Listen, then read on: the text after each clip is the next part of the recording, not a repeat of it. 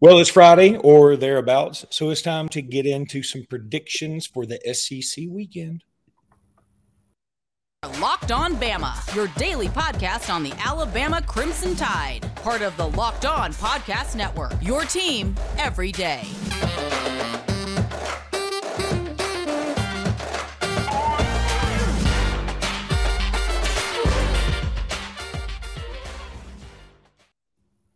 Hey, everybody, and welcome back into Locked On Bama. Luke Robinson, that's me. Jimmy Stein, that's him. Jimmy, how are you today?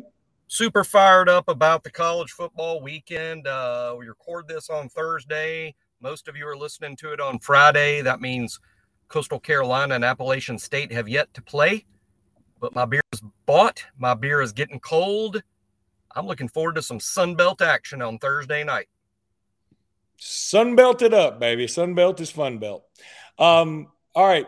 Jimmy, it's uh, time to do some predictions.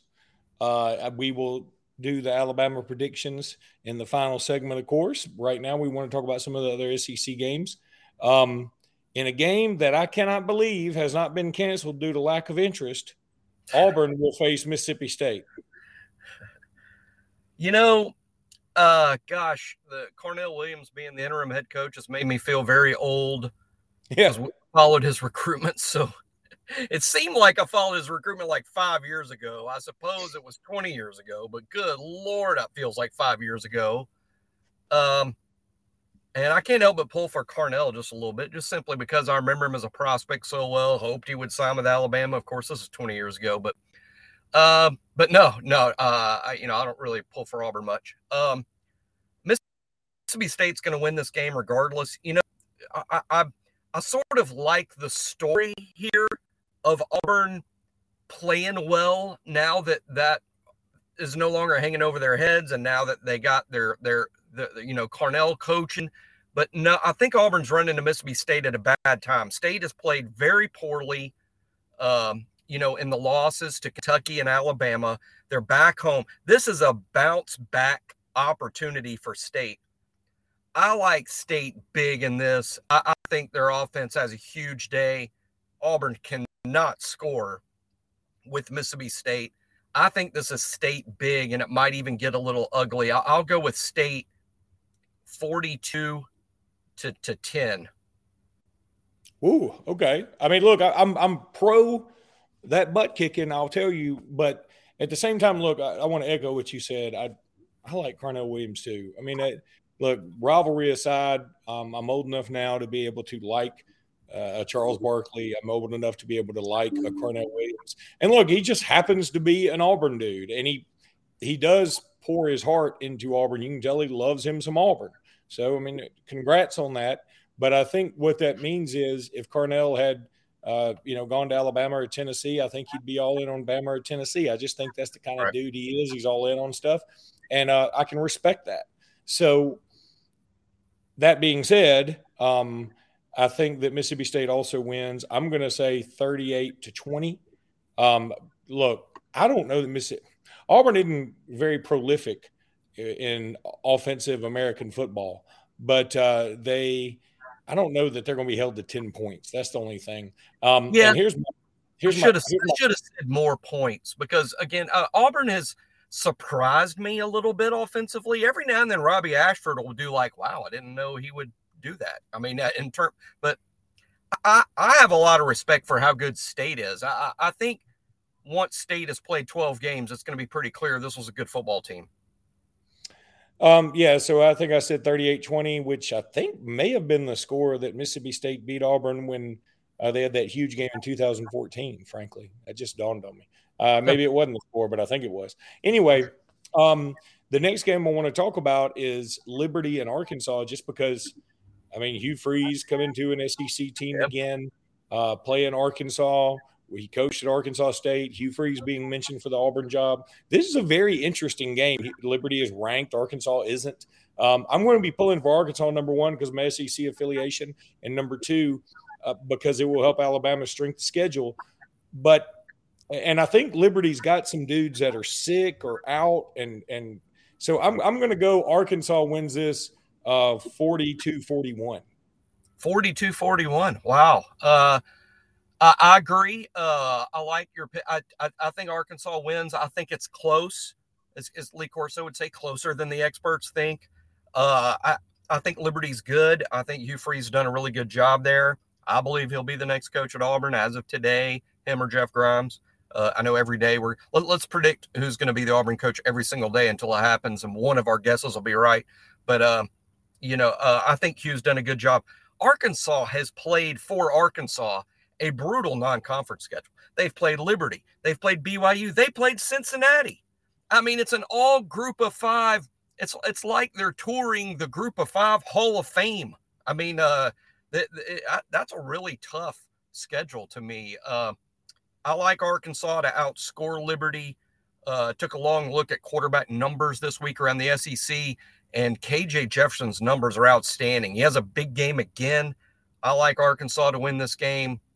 Uh, you said 42 41. I'll, go 42 30. Woo, you think they cover? Okay. Okay, then. Um, Jimmy, here's where I got to tell everybody about underdog fantasy. Um, I don't know if that's if they say it like that, but I like it. This episode is brought to you by Underdog Fantasy. It's the easiest place to spice up your college football season. It's so easy to get started. It's so easy to play, and while you're watching your favorite team, it's so easy to have fun.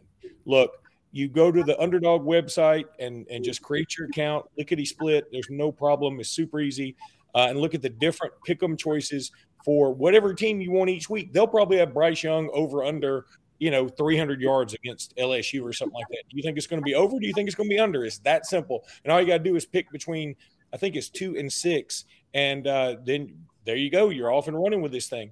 And look, sign up with the promo code locked on. That's one word L O C K E D O N, one word. And Underdog will double your first deposit up to $100. Deposit $100, get $100 free. Go to underdogfantasy.com. That's underdogfantasy.com, underdogfantasy.com, or find the Underdog Fantasy app in the App Store, Google Play Store whatever. That's underdog fantasy promo code locked on one word.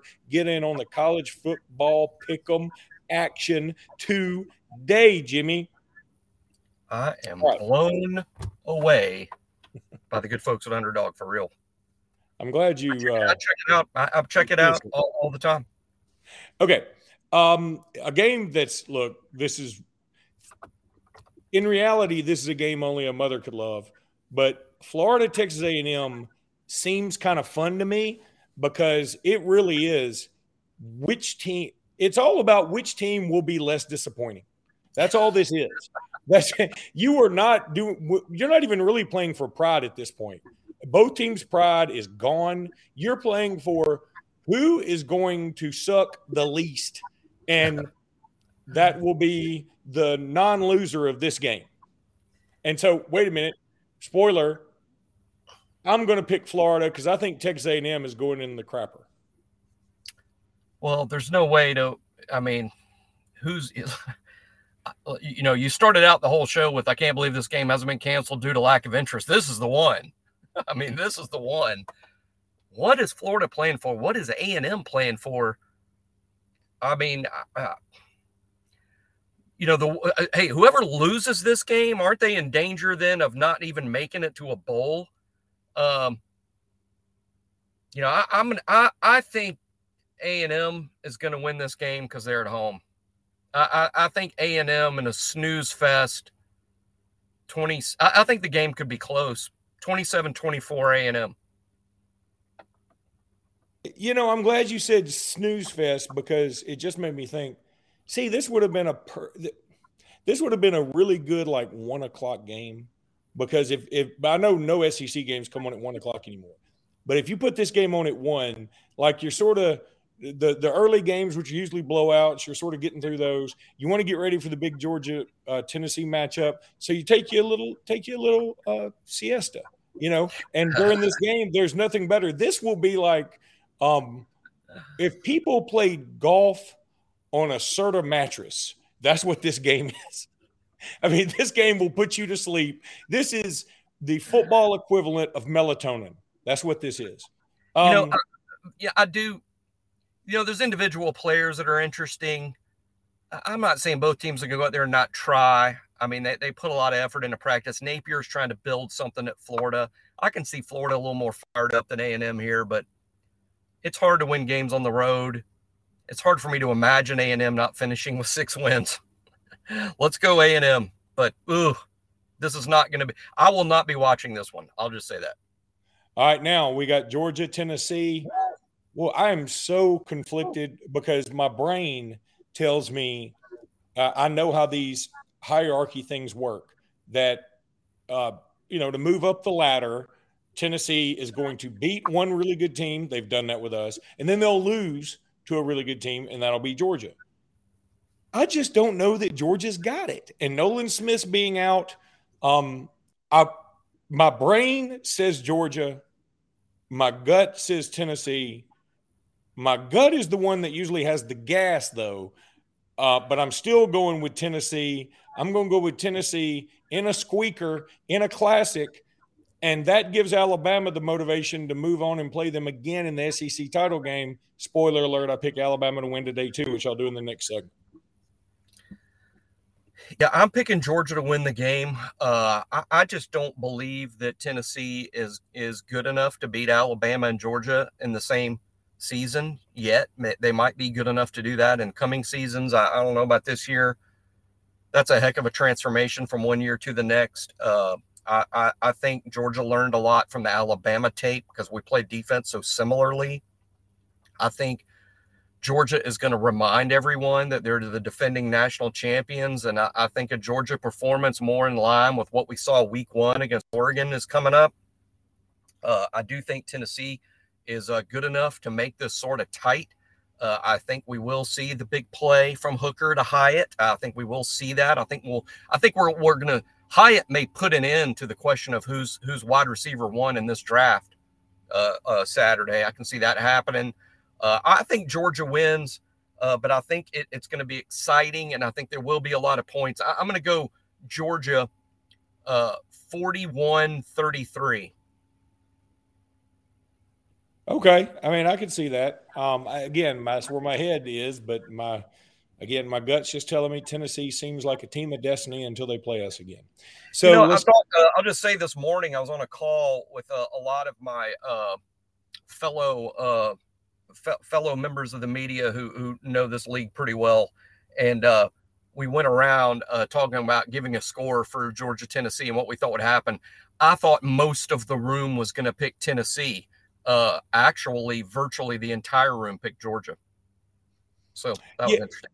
Yeah, I think that um, it's so hard to let go of Georgia's dominance right now. It's going to be tough to pick Tennessee. That's why it's tough for me to pick Tennessee, but I did it because, um, frankly, I I think it'd be more fun to play Tennessee in the, in the Georgia Dome. One of two things. I think in it either Tennessee's going to play us or Ole Miss, and I think that's a better story. So, um, all right, let's go ahead and take a break, Jim. When we come back, we're going to predict Bama LSU. Okay, so Bama LSU this weekend, um, huge game at night, six o'clock kick. Uh, we've talked about the stats here. Alabama does seem to do very well against LSU in Baton Rouge, better than most teams. In fact, better than LSU does at home usually. So, yeah, Alabama is uh, Alabama's favored by 13 and a half. And I'm going to say Alabama wins this game 28 to 17. So, no, I don't think they cover. I think Jalon Daniels is a very, very, very good player. I think he gives us some problems.